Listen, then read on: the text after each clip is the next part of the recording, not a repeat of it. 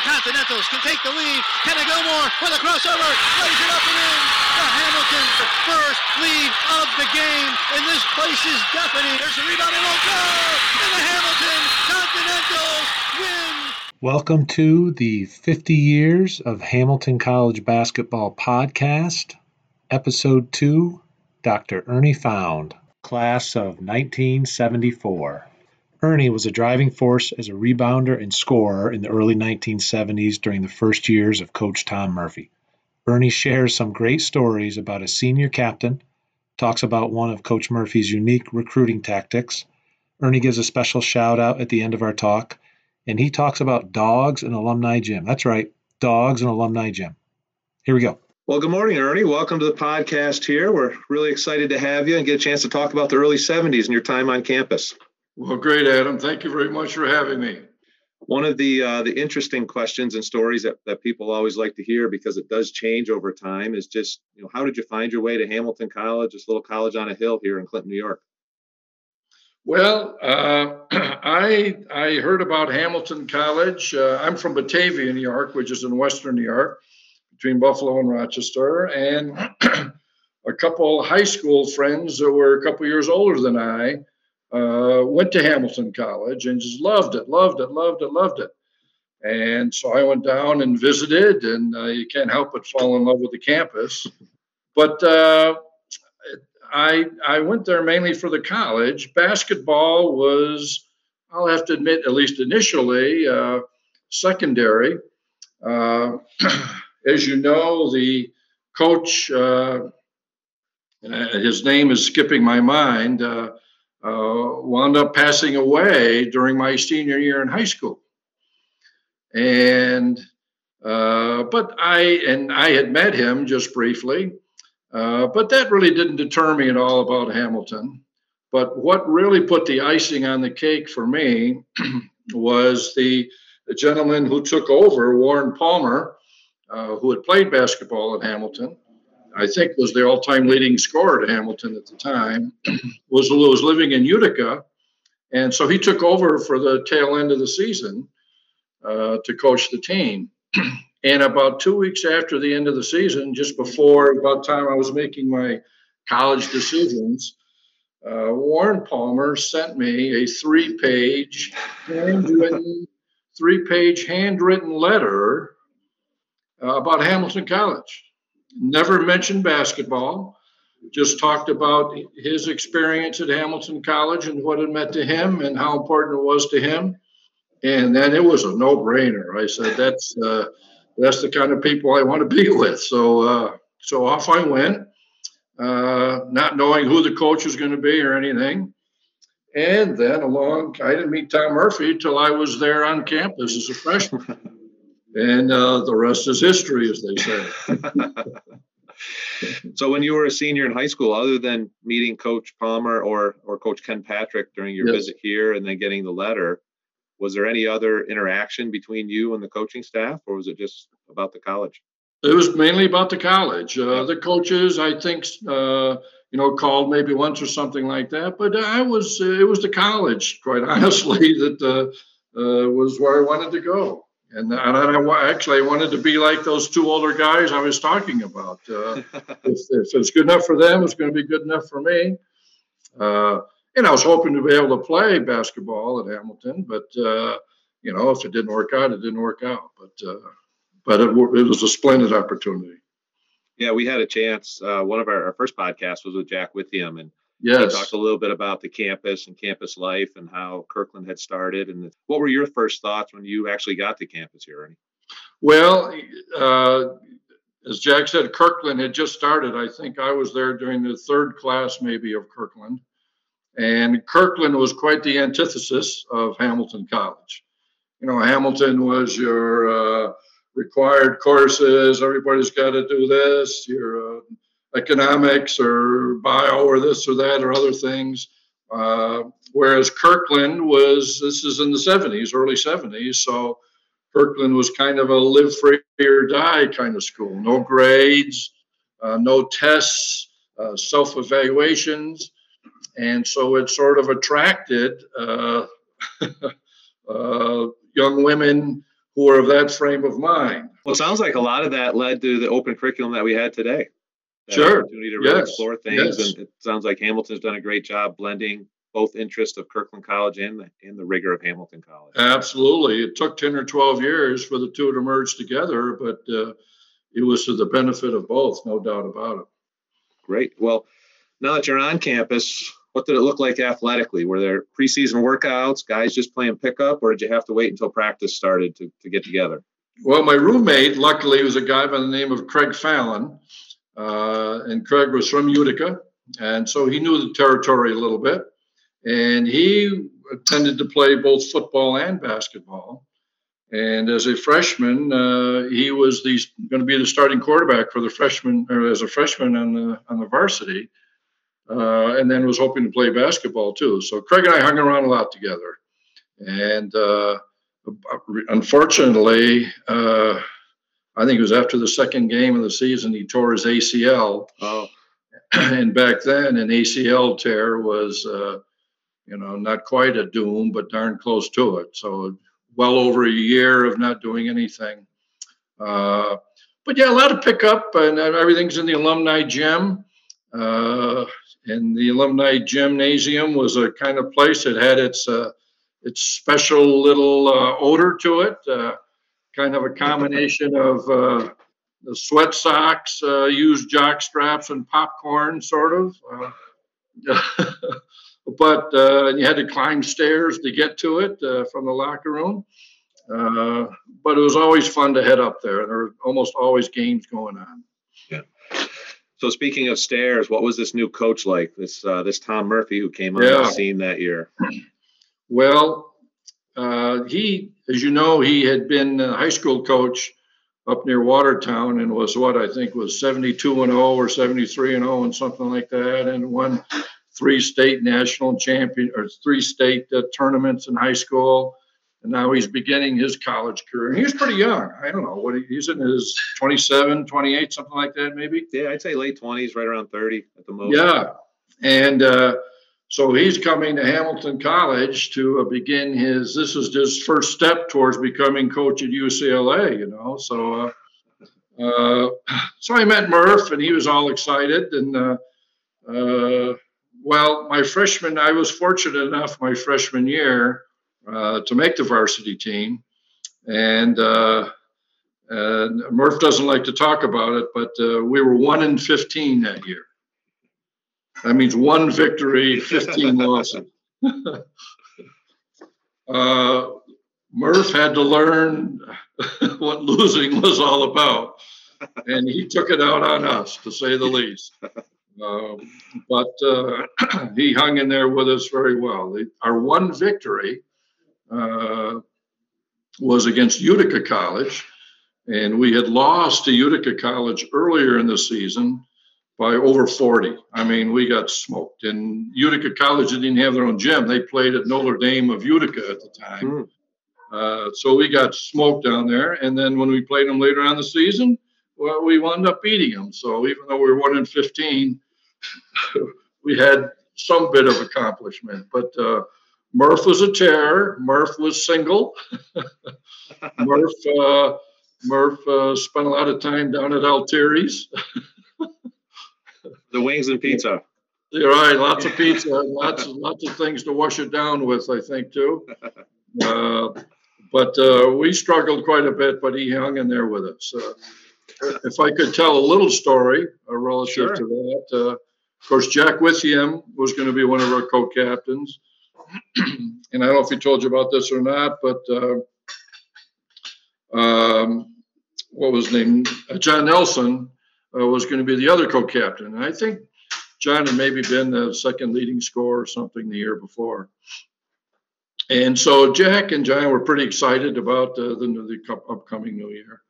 And uh, as again, I happened to be on the varsity. I make the varsity as a freshman. I was the only freshman. About a week before the first game, um, before practice, you know, we're shooting around a little bit, and I'm kind of off at my own basket as a freshman. And and John Nelson, uh, Varsity Niels was his nickname. There was another John Nelson who was a sophomore. He was JV Nelson, and it was Varsity Nelson or Varsity Niels.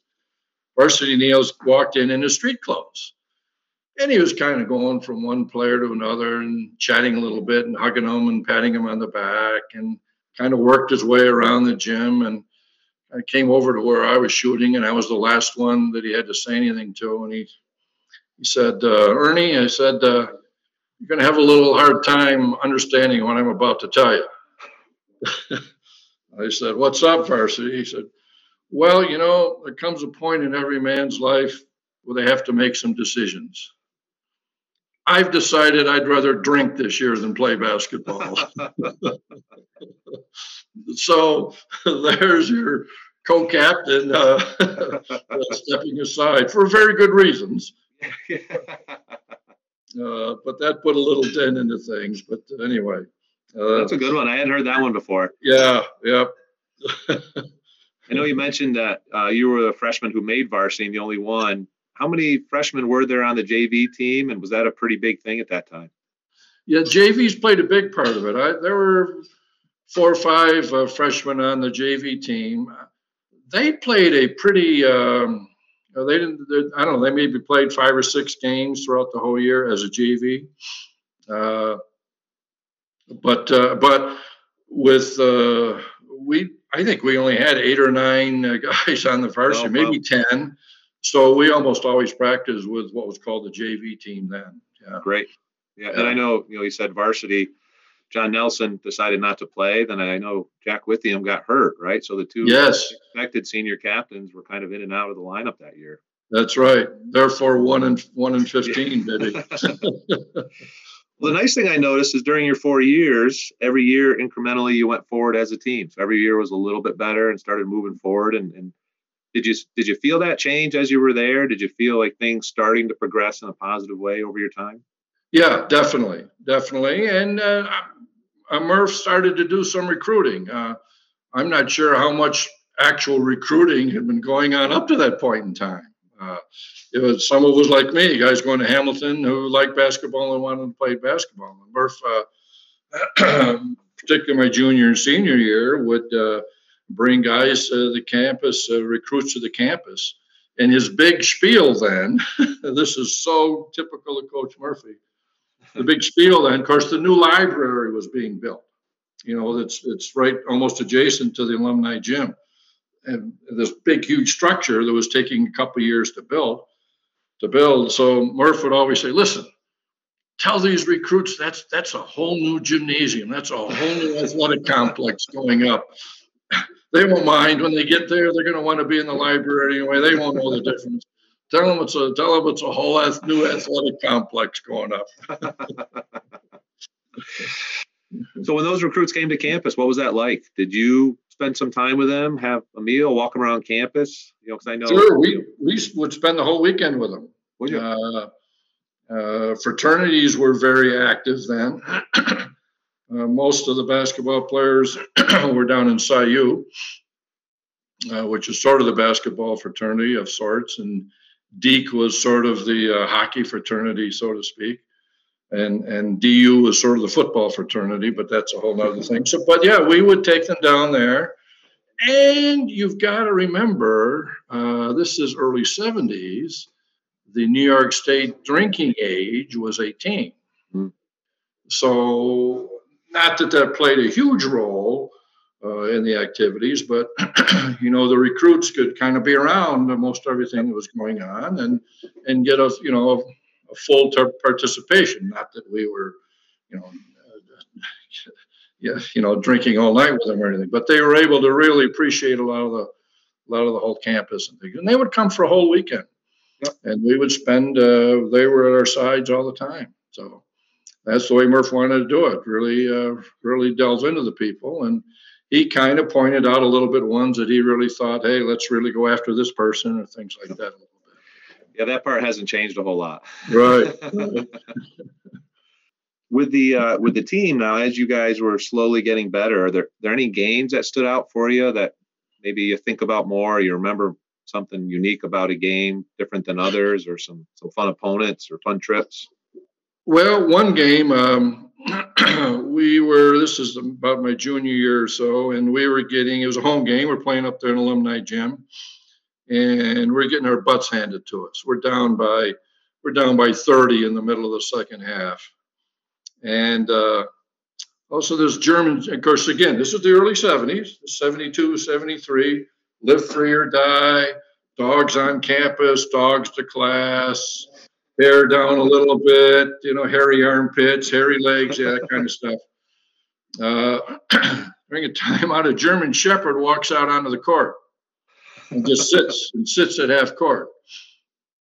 And the referee goes over and tries to shush the dog away, and the dog just growls, you know. And so there, there's this announcement made Will the owner of this dog please come and retrieve their dog off the court? And nothing happens. And referees go up again and try to shush the dog away. Nothing happens. And and uh, they make the announcement again, and nothing happens. And a couple players go over, and the dog is just not going to budge and just growls at anybody that goes over. So the referees came over to Murph and they said, Murph, you got to get rid of this dog. And Murph said, Well, what do you want me to do? I can't do anything more than anybody else is trying to do. And the referee said, Well, Murph, if you don't get rid of this dog, you're going to have to forfeit. And Murph said, Well, if, if we forfeit, what will the score be? And the referee says, Well, it'll go down in the book is two to nothing, you lose. Two to nothing, that's as close as we're ever going to get to this team that dog can stay there as long as it wants to. so that was typical Murph, you know, always always good to make light make light of a of a tough situation. Yeah. And eventually the dog uh, wandered off or something. I can't remember, but uh, I remember just Murph. Uh, it could stay there as long as it wants to, waving his hand, and he walked away, and it could. Yeah. I think every player who's ever played for him can absolutely picture that in their in, in his mind. Yeah, for sure for sure. So, what were the practices like? Were they pretty fast paced, intense, up and down the court, lots of shooting, lots of defense? Well, but you got to remember back in the 70s for us, there was no such thing as a three point shot. Yep. So, um, it wasn't as up and down as much as the game is now. It was more uh, bring the ball on down, set up your offense, uh, a little more patient, a little more designed, and things like that. Uh, yeah, without the three point play, it was it was a different game. It it was a lot slower, a lot more. You know, everybody had you know list of 15 different plays that you could think of, as opposed to now it's almost a uh, self-sufficient offense, so to speak. Uh, Murph really pounded defense. Uh, he uh, more than I had experienced at all in high school. Uh, but he loved trying to run the fast break with a rebound, and that's mm-hmm. what I enjoyed doing the most was uh, getting a bound and trying to go out and fill a lane. And so a lot of our practice drills were uh, were on that, running the fast break and things like that. Uh, he was pretty. He was, I thought, was very tough at practice. Uh, uh, sprints and all that lines and things like that were. I mean, that's it's still a part of it, but I'm golly, I remember halfway through the season, maybe won one or two games, and Murph all of a sudden felt that we were out of shape. So uh, uh, it was get on the end line, and we're going to run lines. He said, "I remember the line." No pun intended. He said, uh, "We're going to run lines until one of you pukes." and so we started running lines, and you know you can do that for 10, 12 minutes or so, and then you're all starting to feel it a little bit. And luckily, Ira Rubenstein, Ira was about six two and maybe 250 pounds or so. Uh, he'd about had enough of it. So we we uh, ran our line, and Ira turned around, stuck his fingers down his throat, and just started gagging, gagging, gagging in order to puke, in order to in order to stop running lines. But uh, anyway, yeah, practices were practices were timely and fun but hard, and uh, I appreciated that very much. I noticed uh, you're seeing in the 1973-74 season, even though you know it sounds like it wasn't as fast paced, you guys still averaged 76 points a game, which is pretty impressive, um, especially without the three point line. And, and just looking through the roster a little bit, it seems like you kind of had five guys that spent most of the time on the court for the team. Um, Mark Badger, Marty Guy, yourself, Pedro Garcia, and I think it's Brian Coombs. Is that right? Yes, yes. Yeah. So it seems like that five, starting five, I'm guessing, and played most of the minutes. Just looking at the statistics, does, does that sound right to you, Ernie? Yeah, yeah, exactly. Uh, uh, Mark Badger, who actually was my roommate for two years, uh, had the three point line been around. Uh, he uh, uh, he was mainly an outside shooter, and he could he shot. Had this little jump shot with two hands uh, but could knock them down from well beyond what would have been the line. Uh, just excellent, excellent outside shooter. Didn't like to pass as much as I wish he did, but that's okay. uh, that's what all the forwards say, right? Yeah. yeah. and Coombsy, uh, I think, was a freshman that year. Yes. Yep. And um, I think it was the next year. Uh, again, you couldn't dunk uh, when I played. Uh, college basketball, you could not dunk from, I'm guessing at the years, but uh, 69 to, you know, 76 or something like that. Uh, the dunk was outlawed in basketball because Lou Alcindor, Kareem Abdul Jabbar had so dominated uh, basketball that they took away the dunk in college basketball. Greatly, greatly affected my game. Yeah. Uh, but you couldn't even dunk uh, in warm-ups, you know, at game time. So a lot of times, as they as they get psyched, uh, thing a day or two before a game, we would kind of have a little dunking session. Oh, fun! And uh, and uh, I remember Coombsy went up to dunk and came down and landed poorly and and tore his ACL. Oh, and if it Brian had remained healthy, he would have been Hamilton's um, near the best of all time. He was, he was quite a scorer, a lot of fun. Uh, what was Pedro was uh, Pedro was a free spirit, fast as a cat. Uh, he would always beat me in the sprints, and I would try to beat Pedro in the sprints, but he would uh, could just turn it on. Uh, loved driving to the bucket, and then Marty was a real good uh, a real good outside shooter too. So, yeah, we we could uh, we could score. We uh, we didn't play as good defense as we needed to, as most of the scores would uh, would show. yeah, between the scoring of U five, uh, a lot of rebounds there too. I think uh, you, you you were nine rebounds a game. I think early in your career you had a year where you were 12, 13 rebounds a game. Marty was at five, Pedro was at five, Brian was at six, and Mark Badger, I think, averaged about five or six assists a game that year. So it just seems like a, a great group of five to play with and get up and down the court with. Yeah, I uh, uh, I wish we'd be able to all hang together longer because I think we could have we could have made the turn, uh, successfully yeah. made the turn.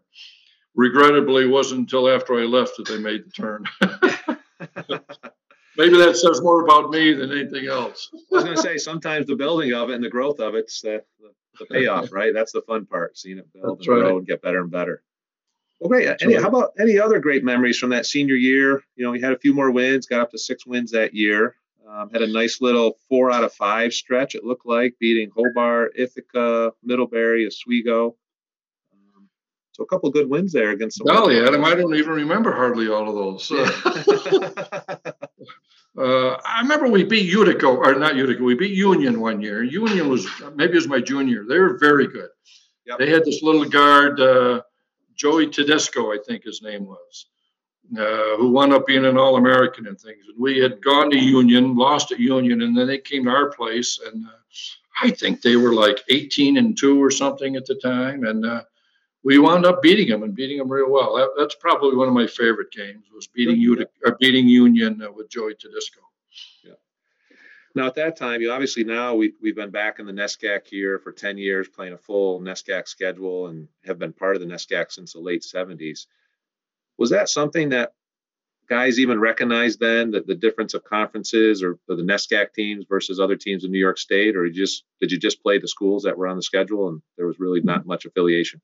Yeah, the latter. We just uh, we just played who we needed to play. Uh, you know, there was no comp- post conference or postseason uh, uh, play at all, so it was uh, just hey, who's our next game against? Yep. Uh, yeah, really didn't play much of a role. Yeah, that, that's one of the neat things as you go back to the 70s and early 80s, even a little bit. You get to see some schools playing each other at different levels. You know, whether it's playing Le Moyne or Colgate or Cornell. I, I know Jack and Utica at the time was Division One, I, I believe. You know, just having some different opportunities to cross levels a little bit more than what happens these days.